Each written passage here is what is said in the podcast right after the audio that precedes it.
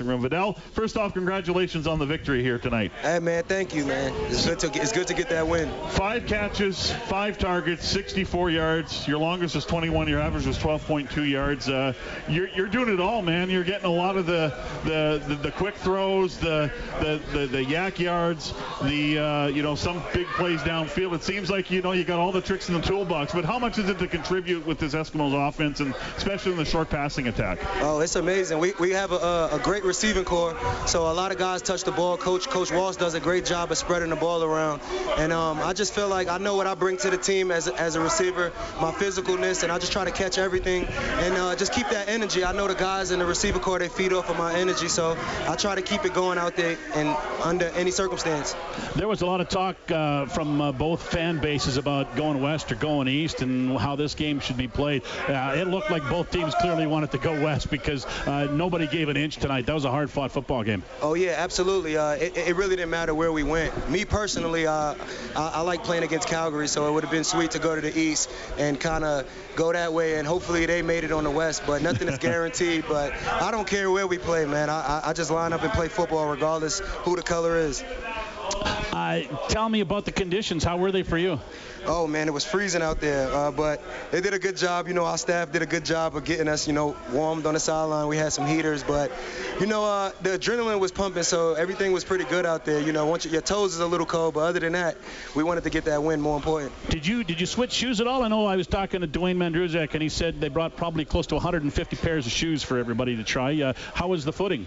Oh, the footing was pretty good. You know, the, the floor was uh, it wasn't snow, but it was it was kind of like slush, and it started it started getting real cold to where the, the, the grass was just kind of like where the turf was kind of like icing up, so it was kind of crunchy. But Dwayne did a great job, and like you said, he gave us so many different options of shoes. It was it was impossible for us to fail today.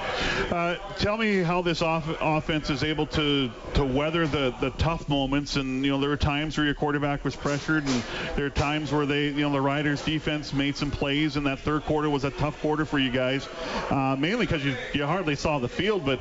Uh, how is this team handling the tougher moments in games uh, better than they did it earlier in the season, especially during that six-game losing streak? I mean, I think we're handling it really good. You know, uh, if you look at a lot of our wins in the early in the beginning of the year, it wasn't it wasn't like blowout wins and nothing like that. It was a lot of comeback wins. So this team, num- the number one thing I don't question is our our will to fight, especially through tough games and, and through the end, like if it's close games at the end. So I know that's one thing that we have in this team when when things come down to the last minute. I know guys are going to pick up and make those plays and do exactly what the coaches say. But uh, we just got to keep it rolling. We're doing a good job. I feel like we're, um, we're executing on offense. Mike is seeing the field really good. Uh, yeah, it's, it's, times when he gets pressure, but that's Mike Reilly. He does a great job with his feet, getting out there and uh, making plays outside the pocket, and uh, that's big in this league. You've uh, had a lot of collisions in your career, I'm sure. How does that one with Jovan Johnson rank? You know what? Honestly, like I caught the ball and I turned up and I seen him coming. So naturally, you know, you, you just got to dip your head and kind of like see what happens and I did it, but um, I, I, my prayers is, is out to J, um, Javon because I didn't even realize that when he fell down, he was kind of like concussed. So you know, I, me coming out there, I like to trash talk and have fun, but I don't never want to see nobody get hurt. So he's definitely in my prayers, but um, I'm glad I made the play for my team. Uh, indeed, uh, nicely said. Uh, now just look ahead to Winnipeg and, and, and going up against a defense that's pretty tough and a defense that loves to steal the football.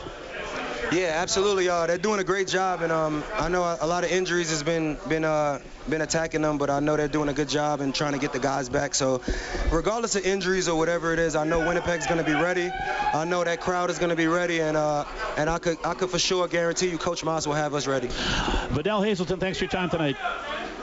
All right, th- thank you, man. Thank you for having me. Thanks, Vidal.